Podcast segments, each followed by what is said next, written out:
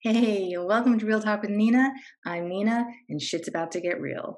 This is going to be another one of those mini episodes that I did last time, where it's literally just me speaking about some random shit that comes to my head in between podcasts. And I think to myself, you know what?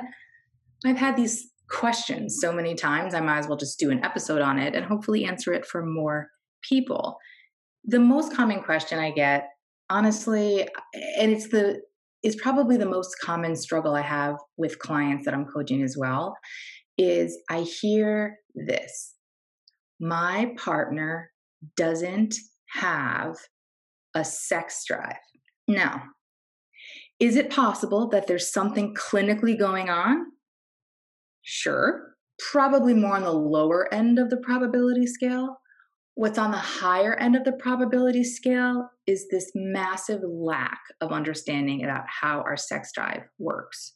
Even more so, the fact that there are different types of sex drive. And on top of that, we are bombarded with media that totally fucks it up for everybody. We think and I'm going to include myself in this because I'm human. Just because I'm a coach doesn't mean that I'm not human. I was raised with the same bullshit education that didn't include anything about pleasure. I was raised, you know, in a culture that shamed women for even admitting that they could possibly, potentially, maybe have a sex drive. So I get all of that. Listen, I've been in a monogamous marriage for almost 18 years. I have two children. I get it. I get the ups and downs. I get the dry spells. I get the body image struggles. I get the, you know, being so mommed out or parented out that the last thing you think of is yourself as a sexual being. I get all of it. I also get that our sexuality is so dynamic. Our fantasies change, our desires change, our wants change, our level of comfort talking about this stuff with our partner changes. Like i think i think the larger problem here is that we are never taught this stuff. And so what's teaching us is porn instagram facebook twitter onlyfans you know chaturbate you know cam girls and guys. And like that's what's teaching us it takes a tremendous amount of effort and trust in the process to combat all of the messages we've received. I can't tell you how many women and men I speak to still that believe wholeheartedly that women come from penetration alone. I can't tell you how many women I speak to that do not masturbate that have never had an orgasm or rarely have them, who have fantasies that they feel they could never share with their male partner. This is in heterosexual relationships primarily. If people truly knew how human sexuality worked, which side note is different for everybody. So, how could we really know how it works? But I digress. I really believe we would embrace the fact that we're so different in what we require to get turned on, to get aroused, to have an orgasm, to build up desire. What foreplay means to us is different than the next person. It isn't that they don't have a sex drive. Now, let, let me just remind you what I said in the beginning. If there's something clinical going on, okay, fair enough right? There's a lot of hormonal things, medication, all that stuff. Barring that, there's different types of sex drive. And I encourage you to check out my free sex drive webinar. You can find it on my Instagram page at Nina Real Talk. It's free. Plug in your email, you get a recorded version that goes into spontaneous sex drive and responsive sex drive. I'm going to go into it briefly here, but I, I highly encourage you to go check out the webinar. But basically, spontaneous desire is what everybody sees in porn and movies. You see somebody who's hot, they pick you up, they throw you against a wall, and you guys have this mad, passionate sex. apparently everybody's horny at the exact same time. There's no buildup. Everything is great. And I mean, is there some truth to that in the beginning of a relationship or maybe with casual sex? Sure, right? But if we're talking about long term relationships, and that's typically the folks that I coach, what I'm finding is that there is a lack of emotional trust that stems from our own shame of owning what turns us on. So I've spoken to wives who, in order to get off, they need to fantasize about something that they are terrified to tell their partner. I have talked to straight men who are super turned on by the thought of being with their wife and another man. So there's some bi curiosity there, which, another side note, is really not uncommon it's just uncommon to hear about it, right? And I talk about this all the time. As a female, I can go into the middle of the street right now and say, I went down on a woman last night and I'm married to a man. If anything, people might say things like, oh, your husband's so lucky, or oh, that's so hot. Or they might be like, oh, maybe you're bi, right? I really wouldn't get shamed much, right? At all. And there are going to be people who don't even question my sexuality. It's like this common fantasy of like, oh, college girls get drunk and hook up and they're not gay or even bi. They're just drunk, hot girls. But if I said, oh, my guy friends got drunk and hooked up last night in college, all of a sudden they're all gay. The only difference between those two scenarios is the piss poor messaging about what masculinity means and what femininity means. That's it. There is no truth behind that. It's just cultural messaging, which, if we can learn it, we can unlearn it. Just an FYI. But anyway, some of the questions I would ask you to think about are Have you expressed to your partner what turns you on?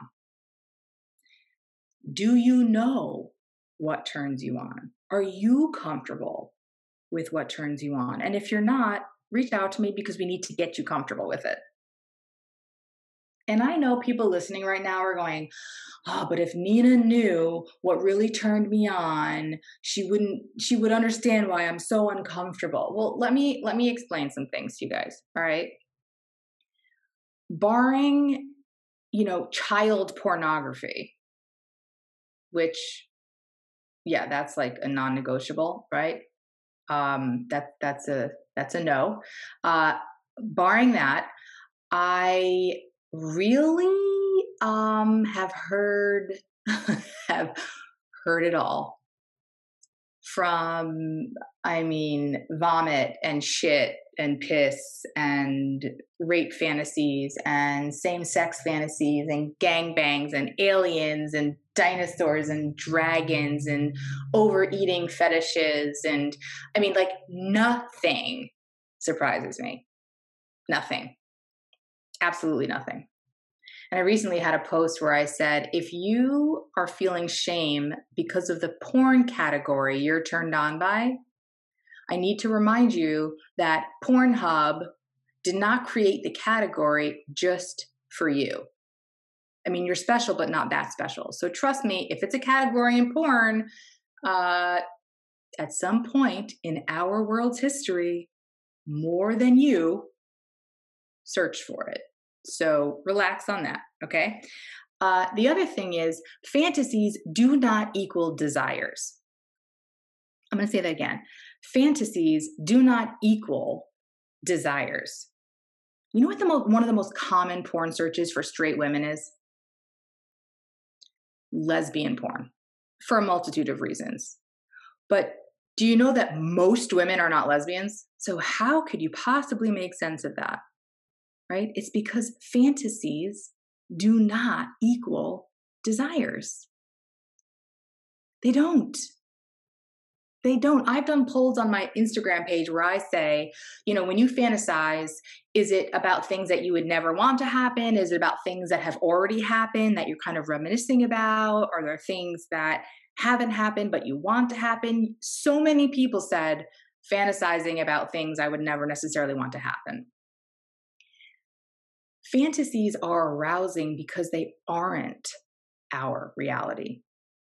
Fantasies exist, the ability to fantasize truly exists so that our brain can take us to places that perhaps are not safe in real life or maybe they would not work you know emotionally for you in real life it's a place to explore the breadth of your imagination in a safe space period desires are things you want you actually want very different than fantasies. Desires are things like, wow, I this could be a reality for me. This is I want this to be a reality for me. Okay? The other thing is what kind of buildup is there? You know, people talk about foreplay and it gets like shit on, and a lot of that, unfortunately, is from this the culture that we are raised in is really based on male pleasure and how dicks, you know, prefer to be to be turned on. Well, newsflash: the other fifty percent of the world uh, doesn't have a dick and doesn't necessarily get turned on the way that a dick does. So we're going to have to eventually address the other half of the world here. I'm really focusing on cisgendered men and cisgendered women in heterosexual relationships. Does that mean that gay, trans, bi, you know, pan, all of them don't experience sex drive mismatches? No, of course not. Of course they do. I mean, like, we're all human. However, scientifically speaking, the biggest gap is in cisgendered heterosexual relationships, which, you know, I mean, it makes sense. It makes sense. So, people think, especially with kids, right? I coach a lot of Gen X couples. I'm a, I'm a Gen Xer, and a lot of us have kids. We've been parents for at least, you know, eight to 10 years, 12, 15 years at this point.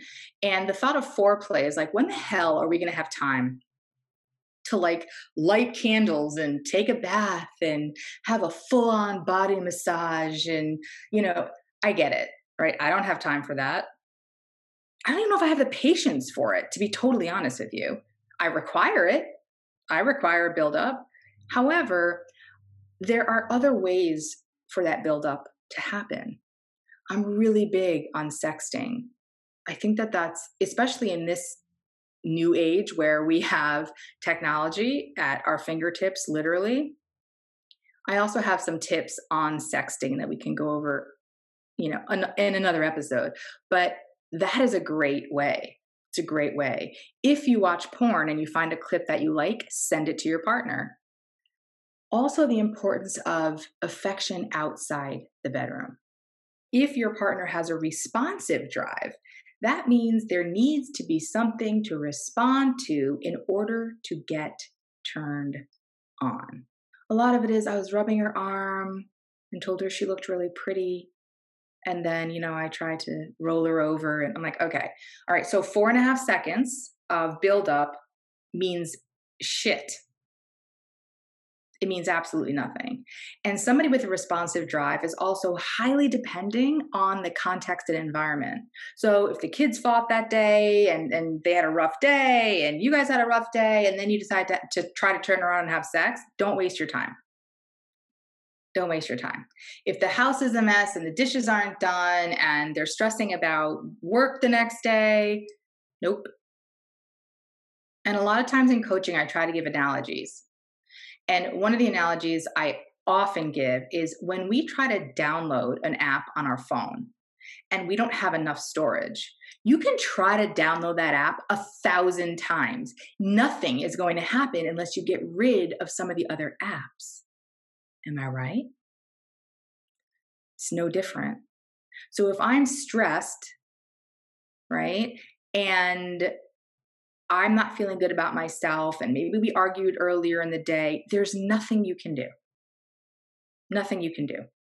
So perhaps in those moments, try to focus on um, just connecting. Let's watch a funny TV show, right? Or you seem really stressed. I'm so sorry I had a bad day. What can we do to, to get you out of this mood?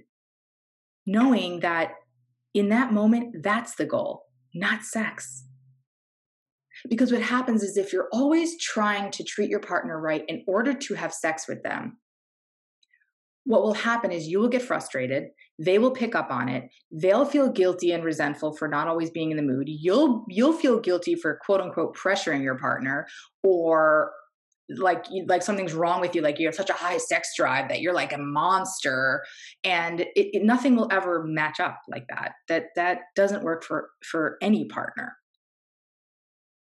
What turns them on? What's the kind of environment you're creating or what's the kind of environment that unfortunately has already been created that day? Because a lot of things in life are out of our control. Do you know what turns your partner on? And if you don't you probably should have a conversation. And it doesn't look like, hey, I noticed that I can't turn you on. Can you just tell me what turns you on? Right? Don't do that. That's like, that is not sexy. There are really fun apps like the Spicer app, or you can go to we should try it.com. None of these are sponsored, by the way. This is just, I'm literally giving you free coaching advice. These are, this is stuff I give to my clients. Uh, I don't have any affiliation with either of those. They're just things I found over the last few years that I think are fun ways to bring up difficult conversations or awkward conversations. Go on Google and literally type in, you know, sex quiz for couples.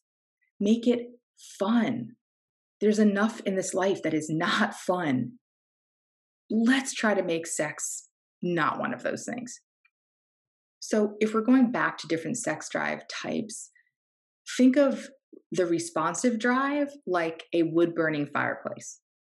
Takes a while to get started. Takes a while to have the flame grow. You have to pay attention to it. You have to put balls of newspaper, stoke it and blow on it sometimes. That sounds really sexual, which is totally fine, but that's not where I was going. But like, whatever. Spontaneous is like a gas fireplace where you walk over to the wall, you flick on a switch, bam, there's the fire. The majority of men have spontaneous desire. Women typically have responsive or a little bit of both, depending on the day, the hour, the phase of life they're in. So you can imagine where there's this big gap between connecting sex drives when they're literally it would be like somebody who's never had a wood burning fireplace decides to learn on their own with no education how to start a fire, a wood burning fire and know all the tricks and know all the workarounds. It's not, look, it could happen eventually, but it's going to take a shit ton of time. And like, let me help you over that, that learning curve. Ask your partner what turns them on. Talk about fantasies. And yes, that includes the ones that are uncomfortable. Sometimes the most uncomfortable conversations are the most transformative. So if you are the female partner in the relationship and you have fantasies about watching your male partner with another man, tell him. And if you're on the receiving end of hearing a fantasy that perhaps is brand new, that you've never heard your partner say, or maybe it makes you slightly uncomfortable, right? Do not shame your partner or go, oh my God, I would never do that. That's disgusting shit, that seriously, that's what you think about? I can guarantee you your partner would probably never open up to you again. And it could lead to the downfall of your relationship eventually. Because what's going to happen is if they don't feel emotionally safe talking about uncomfortable things in the bedroom, they're not going to feel emotionally safe talking about uncomfortable things outside of the bedroom. And without either of those, you have no trust, no intimacy, no vulnerability, and no actual connection. Just a PSA. And the other thing is, you don't have to jump into your most taboo fantasy. I didn't. It wasn't like in the first five years of marriage, I just laid out all of the crazy things I fantasized about with my husband. Absolutely not. Take your time. Start with ones that that are more comfortable for you, or maybe start with ones that you're pretty certain your partner would be like, "Okay, yeah, that's hot." It's like building the foundation of a house with concrete right? You you pour the concrete and you have to wait until it dries before you build the next layer of your house. So i can understand again there are relationships that are super open you know communication wise and they're totally chill with talking about whatever fantasies they have. But if you're not like that totally fine. Start with something that is less scary for you to talk about, which is why I like the we should try it.com or spite the Spicer app or, you know, or even this or that games. right? So each of you could write, you know, would you rather do this or that? And maybe you try to guess what the partner would say right? You have to make it fun. And I found that if there's a middle person, and that middle person could be a coach, that middle person could be a Google quiz, that middle person could be an app. When you add that buffer in between, it's easier to talk about. It just is. And the thing is, I'll hear from guys all the time.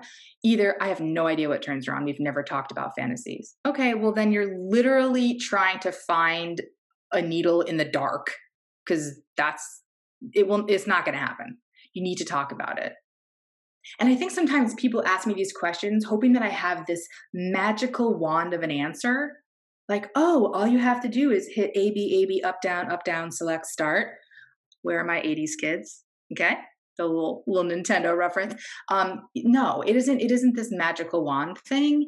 It's like shit. These conversations are uncomfortable. What can we do to make them less uncomfortable so that they can still happen? Anyway, I'm Nina. You're listening to the Real Talk with Nina podcast. You can find out more about me and what I do at realtalkwithnina.com on Instagram, Nina Real Talk. I really appreciate you taking the time to listen to this. If you have any questions, feel free to email me, Nina at realtalkwithnina.com. If you're looking into coaching, go to my website, click on coaching, fill out the discovery form, and I will get back to you. Thanks so much again, guys. Take care.